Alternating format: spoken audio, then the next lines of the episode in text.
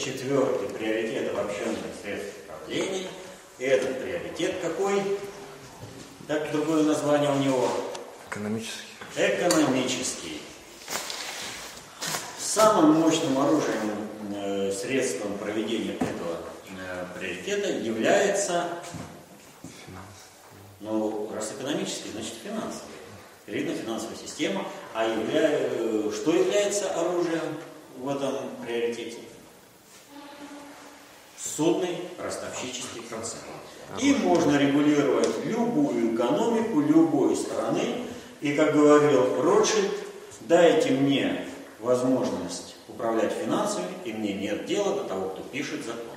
Он, конечно, это сказал утрированно, и если мы будем смотреть, как э, э, брали под контроль кредитно-финансовую систему Соединенных Штатов э, и откат, успехи и откаты назад, то есть только с третьей попытки им наконец удалось поставить ту федеральную резервную систему, которую мы знаем. А до этого были определенные откаты. Э, конечно, тем э, президентам Соединенных Штатов, которые оказались патриотами и вставали на пути э, становления Федеральной резервной системы, не повезло. Вот. Их просто убивали. Вот. Но, тем не менее, не так уж все просто. То есть у них были моменты, когда они руководили деньгами, а, а когда у них происходил откат.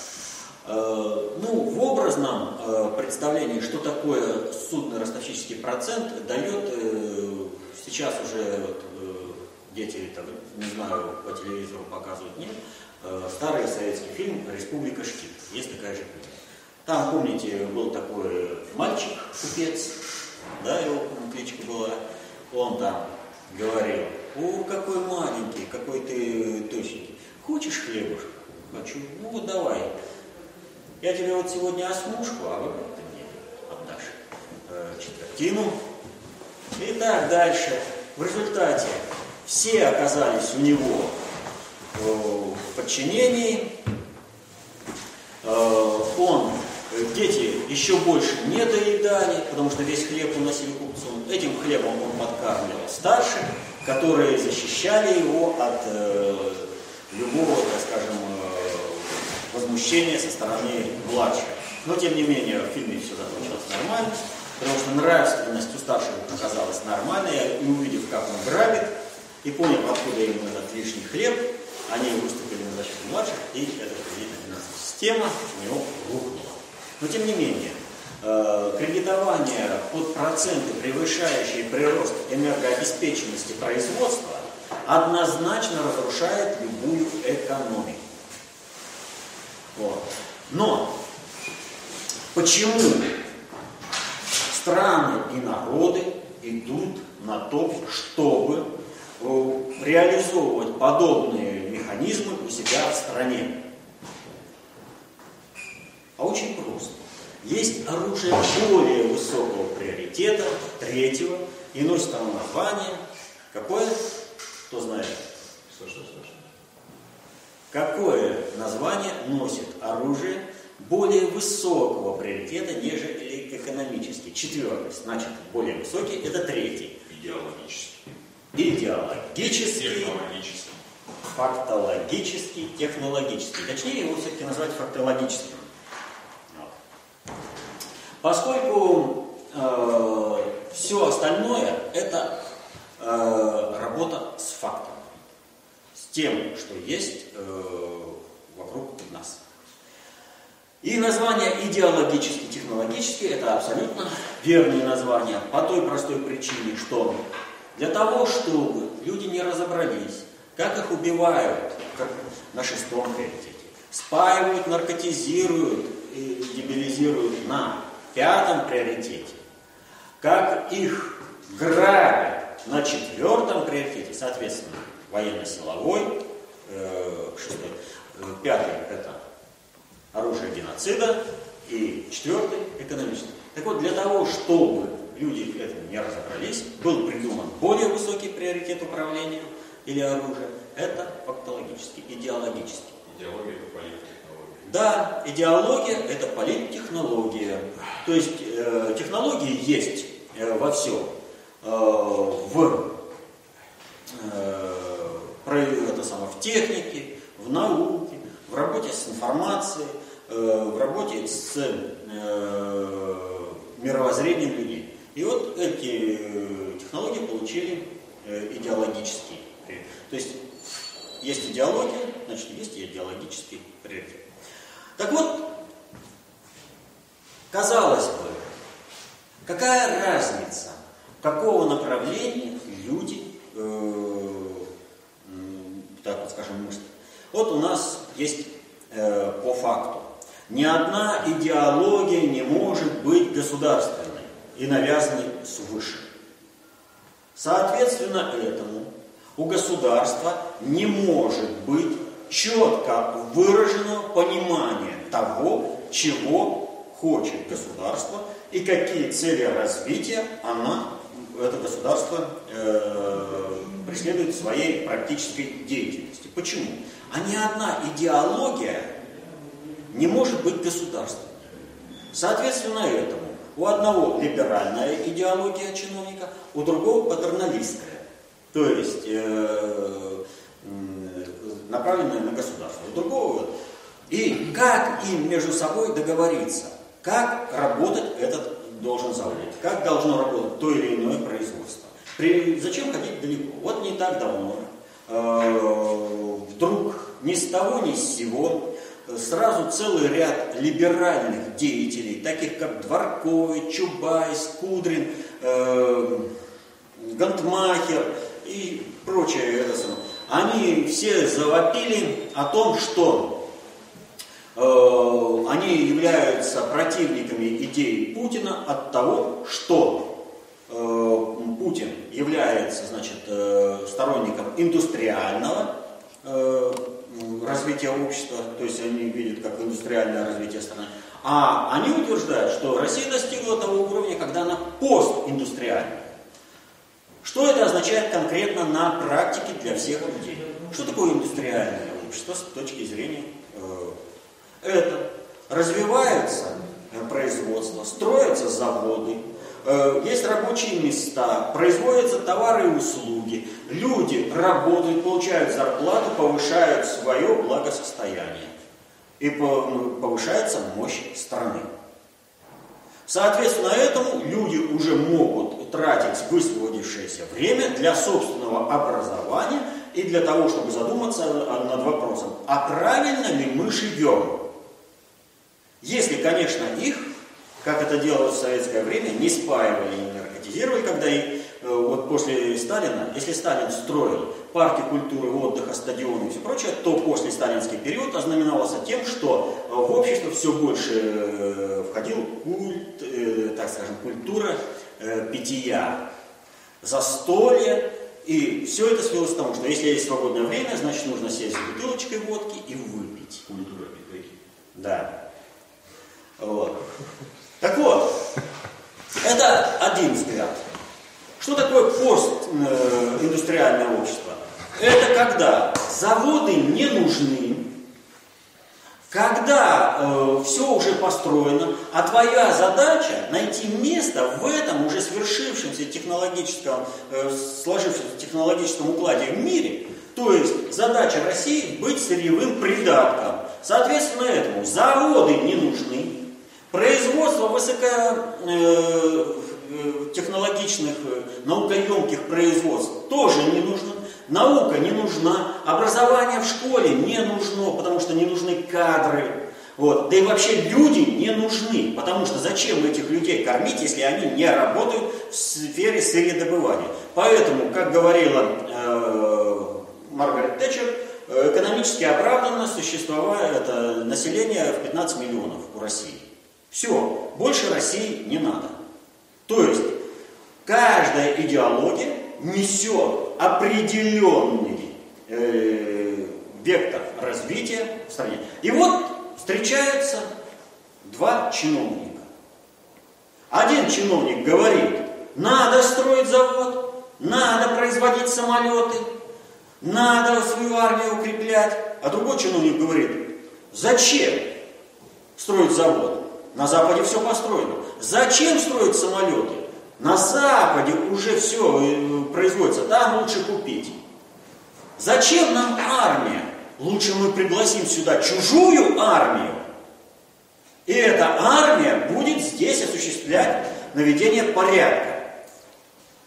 Если э, вот так вот посмотреть, то в принципе я передаю диалог президента Путина и премьера Медведева. То есть, фактически, если разобрать э, то, что они говорят на публику, это получается так. Путин говорит для народа, а Медведев говорит народ лишний. Потому что Запад сказал, он лишний. Все, что необходимо для обеспечения сырьедобывания, все мы получим с Запада. Все остальное лишнее должно уйти. Ну и как в этих условиях государство может развиваться? Что в этих условиях можно сделать? Потому что усилия одного чиновника с одной идеологией будет тормозить усилия другого чиновника с другой идеологией. Вот в обществе будет нарастать кризис, идеологический кризис, который в принципе может привести как к революции, так и к гражданской войне. Но даже если какой-то компромисс будет найден между ними, возникает вопрос технологии. Вот все, договорились, завод нужно.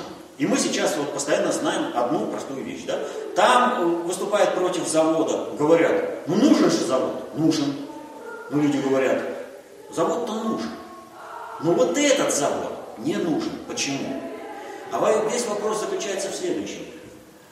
Есть передовые технологии, и есть технологии прошлого времени, со всеми вытекающими отсюда условиями. То есть это определенные условия труда, определенное воздействие на э, здоровье человека, это определенное воздействие на экологию региона, это определенное, э, так скажем, потребление энергоресурсов и Э, выдача, э, так скажем, отработанных э, материалов.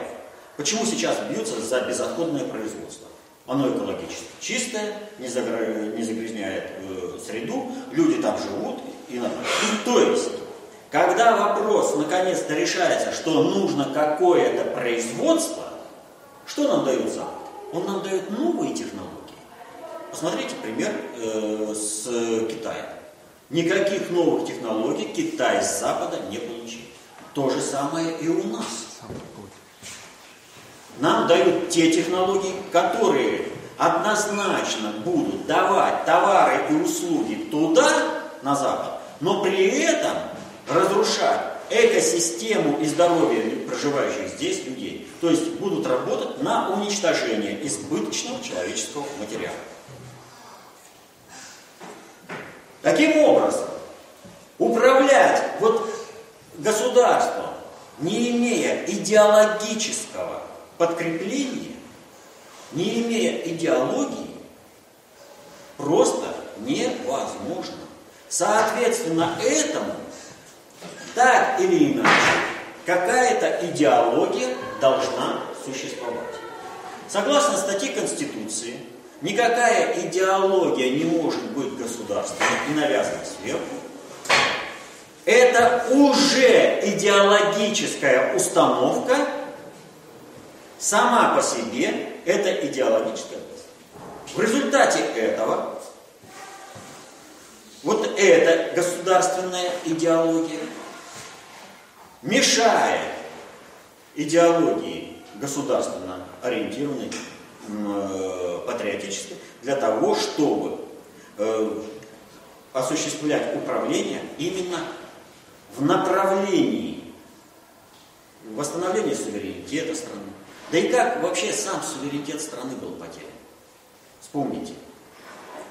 План, рынок. Одна идеология, другая идеология. Мало того, что мы уже говорили на, прошлом, на позапрошлом семинаре, что противопоставлять план и рынок это все равно, что противопоставлять пол и окно. Вот. То есть несопоставимые вещи. План – это цель, рынок – средство достижения цели. То есть по полу я могу дойти до окна. Вот. Но это несопоставимые вещи, нельзя их заменять. можно цель достигнуть либо э, рыночным путем, либо командно-административным. Так вот, мало того, что нам внедрили все это и разрушили, ведь сами люди пошли на приватизацию э, средств производства. Когда э, нам говорят, что у нас ничего не было, извините, страна полностью, ну вот, э, когда нам говорят, надо всему учиться на Западе, да? Страна пережила в 20 веке две, две войны, разрушивших экономику. После обоих войн восстановилась. И после этого первая вышла в космос, вторая создала ядерное оружие и первая термоядерное. Первая построила, начала применять э, ядерный синтез э, в мирных целях атомные электростанции, атомный ледокол. Понимаете? То есть одно направление. Мы, как только разобрались э, с делением атомного ядра, сразу же нашли применение в народном хозяйстве, чтобы работало на людей. Что сделали на Западе с другой идеологией? Они создали оружие в первую очередь. В результате какое соревнование было на Западе? На Западе, э, вернее, соревновался Советский Союз и соревновалась э, западная модель, да? Там деньги печатали, мы для того, чтобы произвести деньги, работали. И продавали за те деньги, которые они там печатали. Но даже в этих условиях экономически Запад не выжил. Что сказала в Хьюстоновском, по-моему, университете, выступала Маргарет Тэтчер. Нас, говорит, не пугала военная мощь Советского Союза. У нас был адекватный ответ на военную. Но мы не знали, что делать с советской экономикой. Потому что ее победить мы не могли. Чубайс совсем недавно признался в чем? Он прямо заявил, что не было никакой цели экономически развивать советскую это, экономику России. Единственную цель, которую преследовали все эти реформаторы, это полное лишение промышленности и вообще какого-либо производства и науки в России. Полное уничтожение. Но сделано-то это было, исходя из идеологических установок. Они стремились войти туда, на Запад, стать частью той элиты, продавая страну. И вот теперь выясняется, что там они, в общем-то, никому не нужны. Там есть своя элита, а они только лишь прислуживают. И у них идет разрыв шаблона. Ради чего работают? И в результате этого часть элит, сложившихся, в данном случае без кавычек, элит, их, ведь как создавали олигархов? Прибыли американские сотрудники Госдепартамента и стали отбирать элита, отборная. Они стали отбирать. Ты будешь олигархом, ты будешь олигархом, ты будешь олигархом. Назначили, то есть создали эту элиту, отобрали то, что они считали нужным. Вот. Но часть элит, которая так или иначе оказалась замкнута на производство, они стали реально понимать, что там на Западе им ничего не светит, что там на Западе у них просто все отберут. И поэтому им нужна какая-то Россия. Вот на этой основе они поддерживают, на этой идеологии, они поддерживают действия Путина по стабилизации положения в России, по обретению ее суверенитета. Ну а нас и вот здесь, э, когда мы коснулись исторического развития, Путин, как э, на прошлой неделе, он о чем сказал? Он сказал о том, что нам необходимы учебники, однозначно толкующие. Но об этом мы поговорим. О следующем приоритете. Откуда вырастают все эти, все эти идеологии? И почему есть либеральная идеология, да? Вот смотрите, конкретный пример. э, не так э, касающаяся истории. Э, Жириновский говорит, вот молодые люди, которые там это делать нечего, они затушили огонь э, вечный, да, на памятнике э, павшим бойцам э, во время Великой Отечественной войны. Для того, чтобы этого не происходило, осквернение, да, давайте мы будем сами тушить этот огонь. Ну что ж, молодые люди, что им заняться? То есть одна идеология. А другая идеология – дать адекватное образование и показать этим молодым людям, что они действуют неправильно. То есть, чтобы в их нравственных, моральных категориях вот этот поступок был невозможен.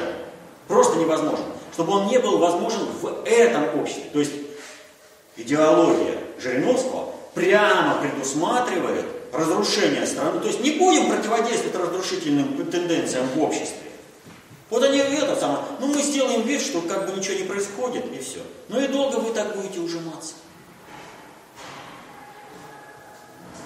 Скоро уже негде будет прятаться, если вы так пойдете. Поэтому для того, чтобы государство развивалось, де-факто обязательно должна быть объединяющая идеология. И не надо ее навязывать сверху. Вот навязывать сверху что-то не надо. Идеология должна быть воспитана. А об этом мы будем говорить на следующем семинаре. На прошлом семинаре мы говорили о третьем приоритете – идеологическом, технологическом. Э, главным оружием этого приоритета являются технологии, фактология, идеология. Э, в социальных системах это представлено через политические партии и религиозные учения. Внедряя в разным э, слоям населения Э, религиозные доктрины, можно э, стравливать людей по религиозному принципу. И вы помните, что как мощно можно управлять миром. Если не забыли, то были крестовые походы. Простенько. Одни шли освобождать э, гроб Господень от э, неверных. Да? Теперь идет несколько обратный процесс, когда мусульмане строят европейский халифат путем э, переселения в Европу и создания там своей основы. Э, на прошлый, э, хотя нет, уже в феврале, но это стало, так скажем, резонансным на прошлой неделе, стало известно об одном событии. Значит, в одной школе в английской, в Бирмингеме, далеко не в этом, кто называется, не в окраинном и не в трущобном районе, затравили мальчика из национального меньшинства английского вот в этом районе. И этот мальчик повесился. Вот. Поскольку травлю этого мальчика по принципу его национального происхождения поддерживали и учителя. Вот, со стороны. Э, в чем же проблема? Он был Он был коренной англичанин, а учился в исламской школе, где их было всего англичан э, порядка 15% поскольку район стал уже английским. И вот, на, не английским, прошу прощения, а мусульманским. Э, кстати, во многих районах э, Великобритании э, существуют так называемые шариатские патрули, которые подходят и говорят, ты одет неправильно, и вообще ты уйди из этого района. Это наша территория, а вы можете убираться. Когда им говорят, что это Великобритания, им говорят, заткнись и убирайся. Это люди, которые живут на социальные пособия, которые им платит английское государство, но которые диктуют свою волю. То есть вот этот фактор, он взращивается целенаправленно для последующего взрыва. Вот. Когда им перестанут платить, Англия перестанет существовать. То есть э, они привыкли существовать на деньги англичан. Они воспринимают англичан исключительно как рабочую силу, которая обязана их обслуживать. Вот. Э, так вот, э, почему стал скандал известен? Потому что правоохранительные органы и политкорректное общество не выступило за защиту этого мальчика. То есть, ну, сам виноват, сам довел вот их, был бы политкорректным, вот, и все, и ничего бы с ним не произошло. Вот, надо быть политкорректным. Вот. Мультикультурализм, вот он работает. Вы знаете, как э, э, была попытка развязать э, такую религиозную войну на территории России в 1994 году. Якобы между христианством и православием. На теле, помните, да, так называемые чеченские войны. Первая и вторая чеченские войны. На самом деле, Ислам. а я сейчас сказал? Христианство. Христианство и Православие. Ой, извините, спросил. Христианство и ислам, да, конечно. Вот. Э, чеченские войны.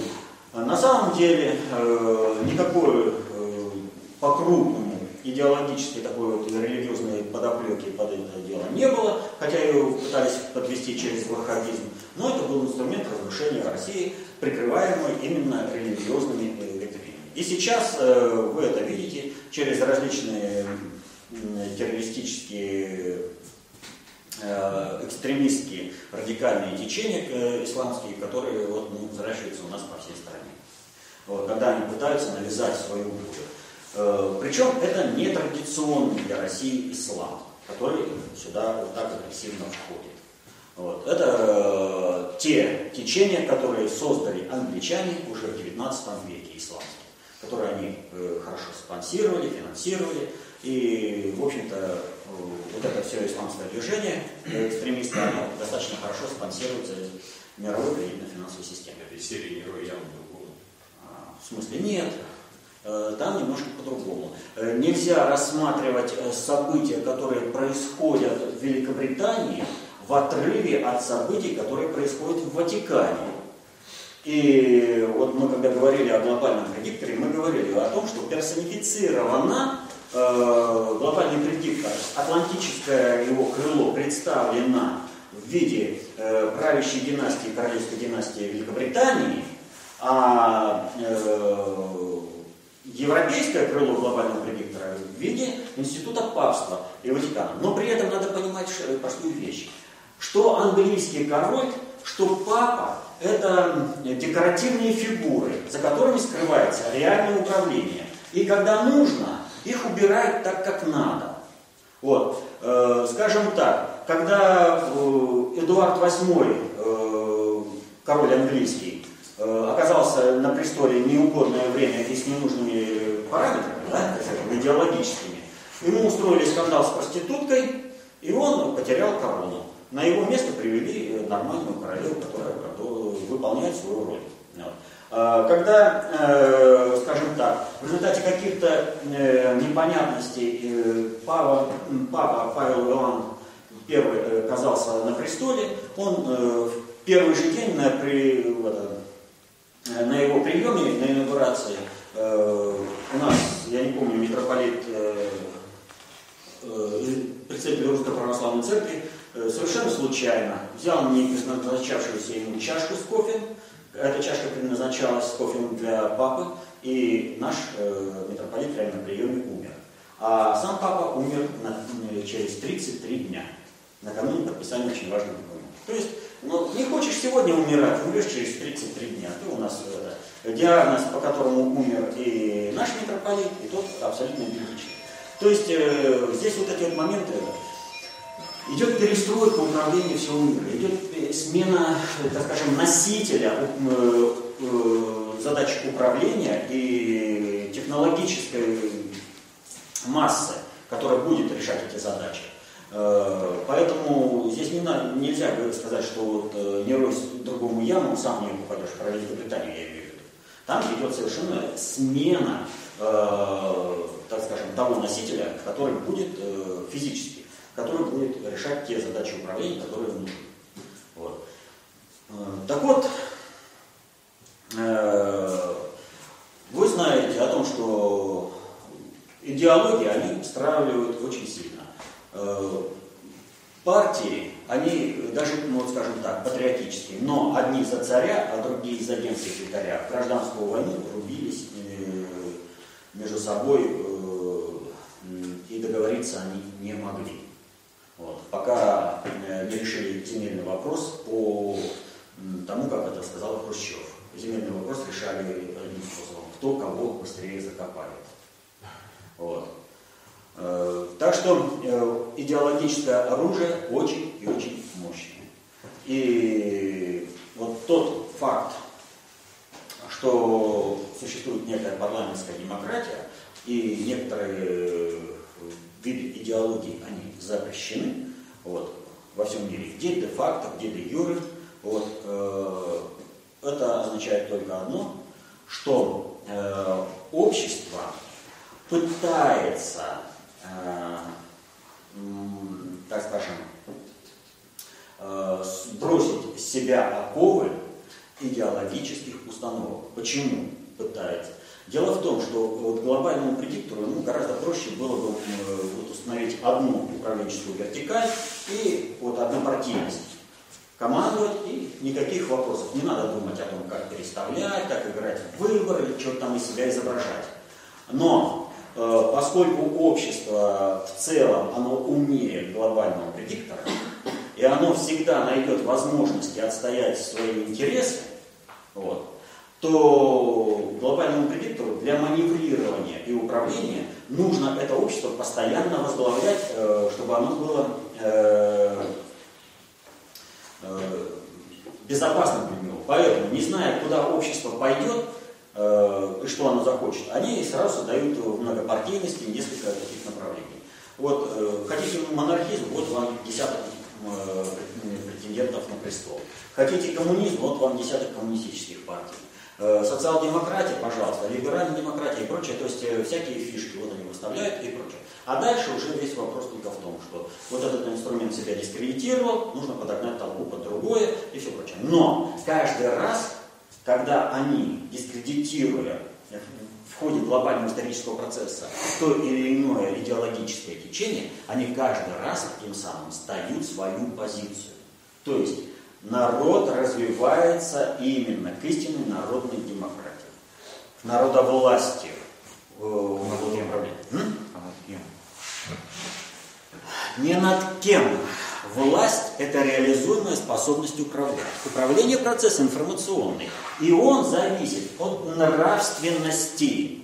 То есть, нравится и нравственность. Слова однокоренные. Они обозначают то, чему объективно подчинена воля человека, и выражается в его действиях, и что человек не воспринимает как зло. Вот эти нравственные категории, они и являются основополагающими при формировании взаимоотношений человека с человеком. Вот для этого существуют формы государственного управления и социальные отношения. Вот, не над кем. Вопрос, постановка управлять над кем, это обозначение исключительно толпа элитарного э, устройства, устройство вопроса, кто кем правит. Мы об этом говорили еще в самом начале вопросов философии. То есть есть две концепции. Одна говорит, и будете господствовать над многими народами, они господствовать над вами не будут. Вот. Сатанинская. И есть другая концепция, жить в мире и дружбе между собой. Так вот, но э, вот эти идеологии, как я и говорю, они ведь не берутся на пустом месте. И я, как уже сказал, так или иначе, каждый раз, когда происходит скачок в развитии общества всего, да, глобальный предиктор сдает свои позиции в управлении всем обществом. Почему? Каждый раз народ выясняет, э, ну так скажем, э, суть того или иного идеологического учения или определенной юрисдикции.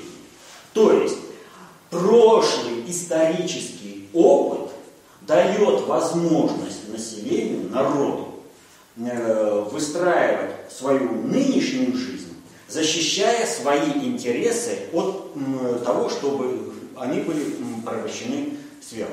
И в этом отношении э, есть э, два таких хороших показателя. Первый это от э, Казимы Прудкова. Почаще оглядываться на зады, дабы избежать знатных ошибок в будущем. Или человек, те, кто забывает свое прошлое, рискуют повторить его в будущем. То есть второй, вторым по значимости э, приоритетом управления, обобщенных средств управления э, в общество является хронологический или матрично-алгоритмический.